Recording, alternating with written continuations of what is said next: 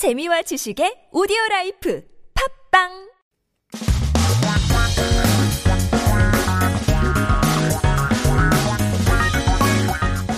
한국에 대한 최신 소식과 한국어 공부를 한꺼번에 할 수 있는 시간 Headline Korean. So keep yourself updated with the latest issues as we take a look at our 기사 제목 for today.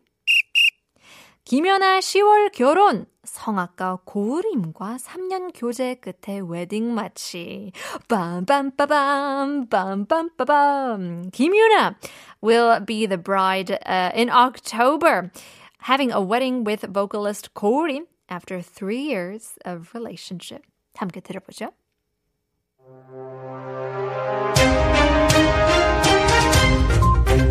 끼격 퀸 김연아가 오는 10월 결혼합니다. 김연아의 소속사는 25일 김연아가 10월 하순 서울 모처에서 성악가 고우림과 화촉을 밝힌다고 밝혔습니다. 소속사는 김연아와 고우림은 2018년 올드스케이트 아이스쇼의 포레스텔라가 초청 가수로 출연하면서 처음 만나게 됐고 이후 3년간 교제 끝에 웨딩 마치를 올리게 됐다고 전했습니다. 이어 김연아와 고우림 양측은 가까운 친지와 지인들을 모시고 평범하게 결혼식을 올리기를 원한다며 구체적인 결혼 날짜와 예식 장소를 알리지 않은 상태로 미디어 비공개로 진행할 예정이라고 밝혔습니다. 김연아의 배우자가 될 고우림은 서울대 성악과를 졸업한 성악가로 남성 크로스오버 그룹 포레스텔라의 멤버입니다. 묵직하고 부드러운 음색과 탄탄한 가창력을 앞세운 고우림은 가수의 앨범은 물론 공연 및 방송 무대를 통해 대중과 만나고 있습니다. 결혼 후에도 성악가와 크로스오버 가수로 계속 활동을 이어갈 예정입니다. Well, congratulations indeed for the couple. Let's take a look at some key terms and expressions from our article, starting with our title. 김유나, oh, 김연아. I always say it wrong, right? 김연아.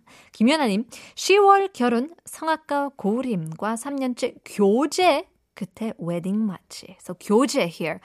To have a relationship. It's basically another term for saying dating. Although Korean culture adopts a lot of English terms as it is, there are still many terms used in Korean altogether. Meanwhile, 사귀다 also means the same thing to date. 교제 is used in a more formal context. So maybe in pursuit of each other, so to say, 교제, to have a relationship. 화촉을 밝힌다. Now, we actually learned this uh, term a few days ago. And our word of the day, 화촉을 밝히다, itself is translated into having a wedding. Because remember, 화촉 was the uh, candle only used during the wedding ceremony. So we'll be hearing the wedding bells ring uh, in a few months. 치, uh, 친지와 지인. Um, of course, we're going to see relatives and acquaintances. But, however, 구체적인 결혼 디테일스는 아직 비공개 상태인 것 같은데요. 구체적 is in specific. So specific details are not um, ex- uh, dispo- disclosed disclosed to the public. They're keeping it in, uh, I guess, secret. Key, uh, specific enough that the audience can know about uh, specific information. Going into details. 구체적. So 배, 배우자 here means spouse, while Korea has the term for husband and wife, 남편, 남편과 아내, husband and wife, just like how English has a term for spouse to refer either of them. So does Korean 배우자 is kind of a the partner you are married with. It's a spouse, regardless of sex or gender or race or anything like that. So it seems like uh, they met at uh, at work and um, I guess maybe she fell for his 음색, his tone, his voice tone, as he is a singer. 음색, it's a literal translation uh, that comes from color of the voice. Although there isn't really a color of the voice, you know, sometimes you can feel the things that aren't meant to be, kind of an intangible way of describing a tone, voice tone, 음색. 대중 is audience or public, or just together public audience, group of people without specified characteristics. So let's take a look at the full translation. In English, figure queen Kim Yuna will be getting married in October.